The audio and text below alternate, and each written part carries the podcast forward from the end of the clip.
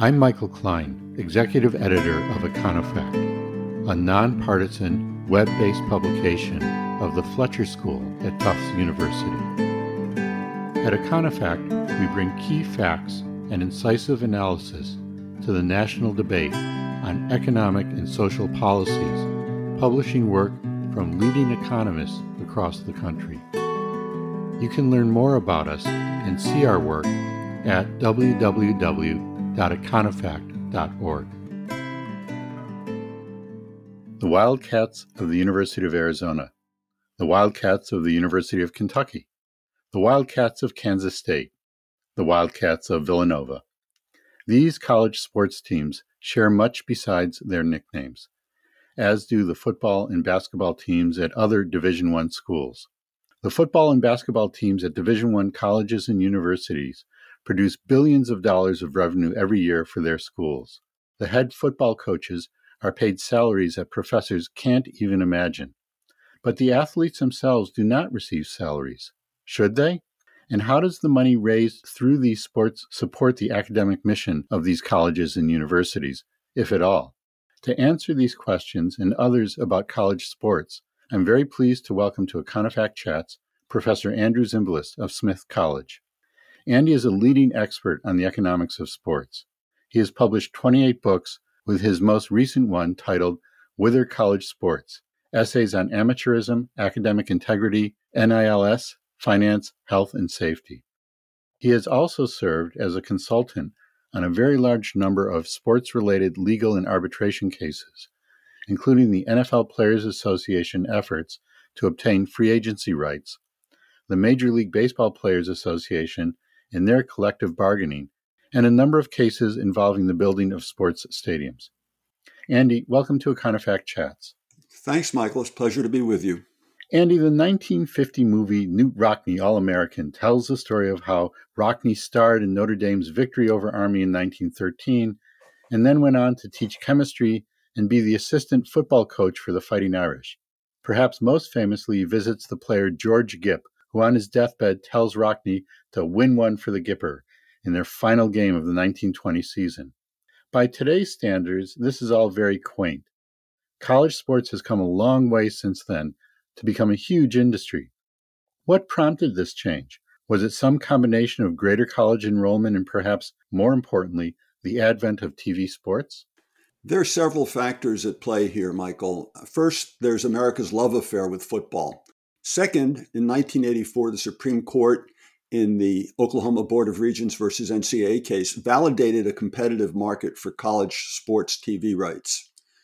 Third, football has, as you suggest, benefited enormously from the growth of television sports, the emergence of ESPN, of cable sports, of regional sports channels in the 1980s, video replay technology in the 1990s and 2000s, and the introduction of streaming over the last 10 years.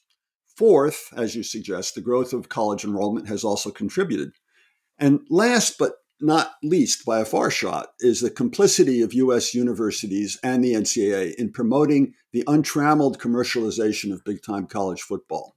So, this commercialization, in fact, how big a business is college sports in terms of attendance at games, TV viewership, revenues, other factors? Division 1 college sports generates about $16 billion in revenue every year. 80% of that comes from football. It's significant to note that there are at least five college football stadiums that have a seating capacity over 100,000, with the University of Michigan being the largest, almost at 108,000. In contrast, the largest NFL stadium is MetLife, where the Giants and Jets play, with a capacity of only 82,500. So go big blue, eh? they need all the help they can get, Michael. But college sports is not a business in that it doesn't have stockholders and, in fact, is embedded in institutions whose mission is education, not sports, or at least it's meant to be that. Yeah, athletic departments do not have stockholders who demand bottom line profits. Instead, they have stakeholders, boosters, alumni, students, administrators who demand victories. Whenever a new pile of money falls into the lap of an athletic director, it is deployed to promote more victories, and athletic departments therefore run at substantial losses. Without cost discipline, the median athletic program in 2019, the last year we, for which we have data before the pandemic, in FBS had an operating deficit of $18.8 million. In FCS, it was $14.3 million deficit. And in Division One without football, uh, the median deficit was $14.4 million. And these acronyms, Andy, FBS, FCS, and DI?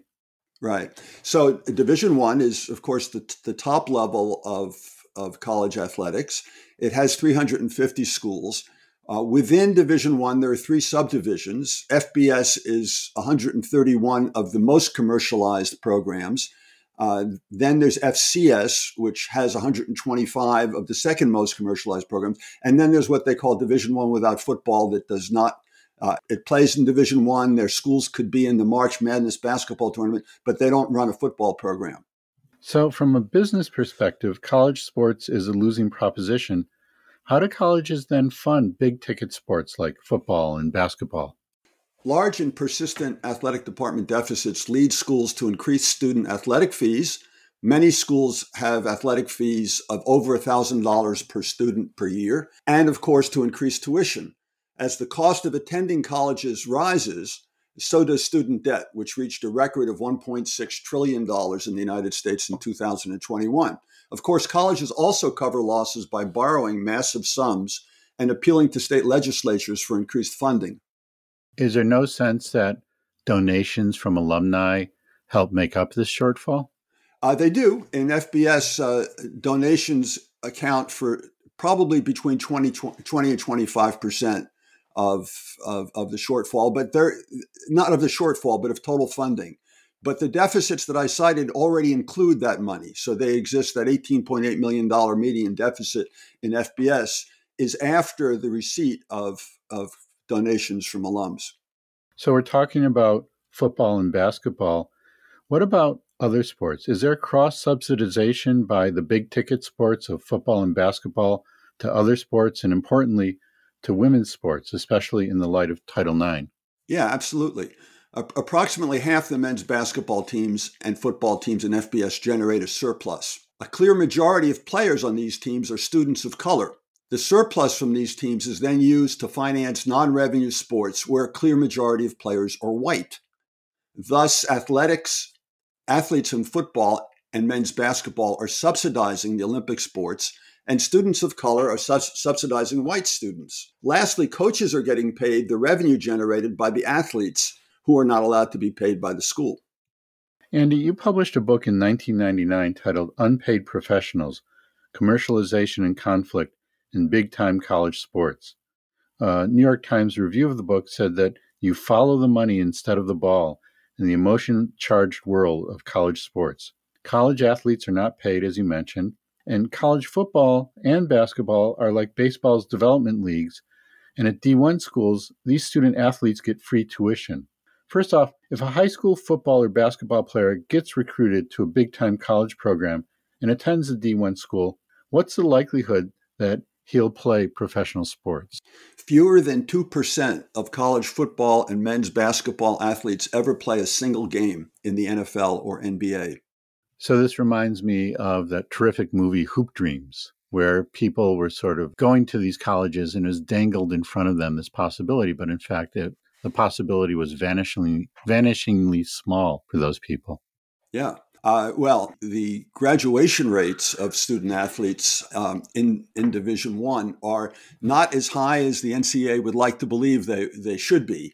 Uh, fifty-two percent of all NCAA Division One men's basketball players do not get a degree after six years. Thirty-eight percent of Division One football players do not get a degree after six years, and thirty-eight percent of all Division One women's basketball players who all of these people are on full scholarship and required to be full time students, uh, and none of them graduated within six years. Also consider the fact that the NCAA Division One athletics enterprise generates $15.8 billion in annual revenues, of which only 2.9 billion, or 18.2 percent, is returned to the athletes in the form of athletic scholarships, and only 1% is spent on medical treatment and insurance protections, compared to 35% spent on administrative and coach compensation and 18% spent on lavish facilities. So, on the one hand, the athletes do not get paid by the school. And on the other, unacceptably, unacceptably large percentages of them in the revenue producing sports do not graduate. So, this isn't the impression that one would get from the NCAA ads that run during the football bowl games or during March Madness.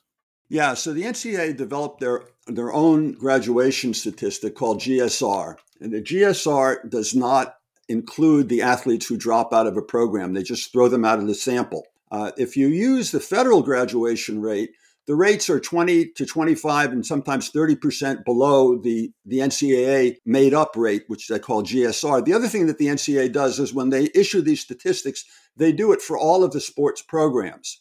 Um, if, if you break it down by sport, you see that the revenue generating sports, football and men's basketball, have much, much lower rates of graduation.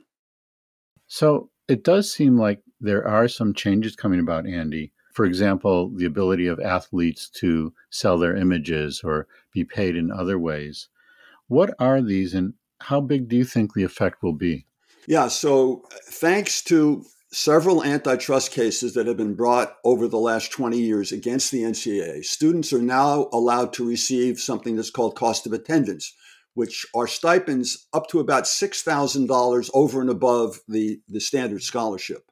Students are also able now, in part because of antitrust cases and in part because of legislation in, in various states, students are allowed to receive name, image, and likeness revenue from third parties, not from the not from the college, but from third parties. Uh, and some students are reportedly earning as high as seven figures from name, image, and likeness revenue. Since payment is from the third from third parties and not the school, the athletes can continue can continue to remain as students at the school rather than employees of the school. There's also currently in the Ninth Circuit an antitrust case called House. House is, is the main plaintiff. Uh, and in that case, the House plaintiffs are asking for 50% of all television revenue to go to athlete compensation. That case is still being adjudicated. Uh, and there's another case being adjudicated in the Third Circuit called the, the Johnson case, where the athletes are seeking to be declared employees under the Fair Labor Standards Act and hence to be covered by minimum wages, overtime, workman's comp, and unemployment insurance. If athletes are paid eventually by the university in any of these forms, it's likely that all income will be taxable, in contrast to what currently happens with tuition scholarships. For people looking at these cases, how likely does it seem that the athletes will prevail? I don't think anybody knows, frankly. Michael. Uh, what happens in the judicial system is is a, a, fickle product of what district court it lands in and in what circuit it lands in and who who finally at the end of the day is sitting on the Supreme Court and what kind of a decision they make. And we've gotten all sorts of indication from this from the court system. These cases, these antitrust cases, can run up a bill of $100 million. Uh, and they can take many years to to resolve themselves. Uh, so I, I, think it's a it's a very capricious path if if you're looking at, at what's going to happen in the court system. Uh, there's also the possibility that Congress would U.S. Congress would take some action. And there, the, during the last Congress, the 117th Congress, there are seven or eight different bills that were attempting to reform college sports in one way or the other. Many of those will be reintroduced in, in the 118th uh, Congress. Uh, but as you know, there are a number of entrapments when you when you try to get legislation passed in the United States these days. So we'll have to wait and see what happens there. The other possibility, of course, is the NCAA could reform itself. But the NCAA has been around since uh, 1905, and they've had 117 years to straighten out their mess.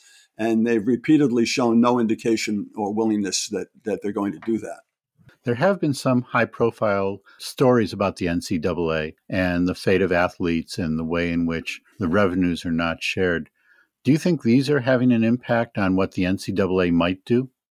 Uh, no, I think the NCAA is now doing what it's been forced to do by state legislatures and, and by the court system. Uh, and they will never do more than they're absolutely forced to do. Uh, they're, they're, trying to, of course, paint it all with, with a pretty brush and, and make it sound like uh, this is stuff that they were planning to do in any event. But they now have uh, something called a transformation committee In fact, they have three transformation committees: one Division One, one, Division Two, and one Division Three. The Division One transformation committee was supposed to come out with its report in mid-October, uh, and they still they still haven't come out with the report. And some of the indications about what's going to be in the report uh, which has to come out by January when the NCAA has its annual meeting. Some of the indications are that they're, they're just tinkering. The NCAA fundamentally is a trade associ- association that's run by coaches, conference commissioners, and athletic directors. They're benefiting, those individuals are benefiting enormously from the system. It's a system, as I said before, where the athlete's pay is suppressed and what happens is the value that the athletes produce, their marginal revenue product, if you will, is going to the, the coaches and athletic directors and conference commissioners. So that's the system they want to protect. If they're forced to, they'll they'll make the a minimum amount of reforms in order to to continue to stay in business. But I, I think that there's been enough publicity at this point, and there's enough knowledge that the system isn't working, that it's still a very exploitative system, that it undermines education, and that it's generating enormous deficits that the college then has to maneuver around. That all of these things are, are making the current system unviable going forward. There's going to have to be reform. In my own view, the best the best opportunity for reform is is the U.S. Congress, but that's by no means a simple matter. You mentioned undermining education. I teach at a Division three school, and I imagine at Smith there's not much of a football team. uh, We're undefeated, in fact. That's true. Um, in what way do you see big name college sports at D1 schools undermining the educational mission of these schools? Well, there there are spe- what they call special admits, uh, so that colleges have standards about uh, class rank, class GPA, uh, standardized testing, SAT scores. Um, but what they do when, when it comes to the big time revenue generating sports is, is they look the other way and, and they make exceptions.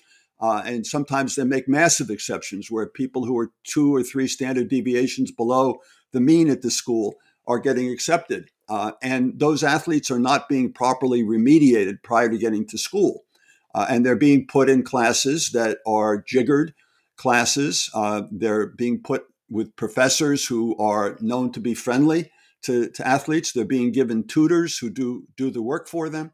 All sorts of ways in which the, the educational process is widely recognized to be illegitimate or at least incomplete and inadequate for the athletes involved. Of course, there are some athletes who, who do well, who actually are well prepared and, and uh, take a normal course load and take the majors they want to take, and they come out with a degree. So there are individuals who are successful but in Division One men's basketball, only 48% graduate.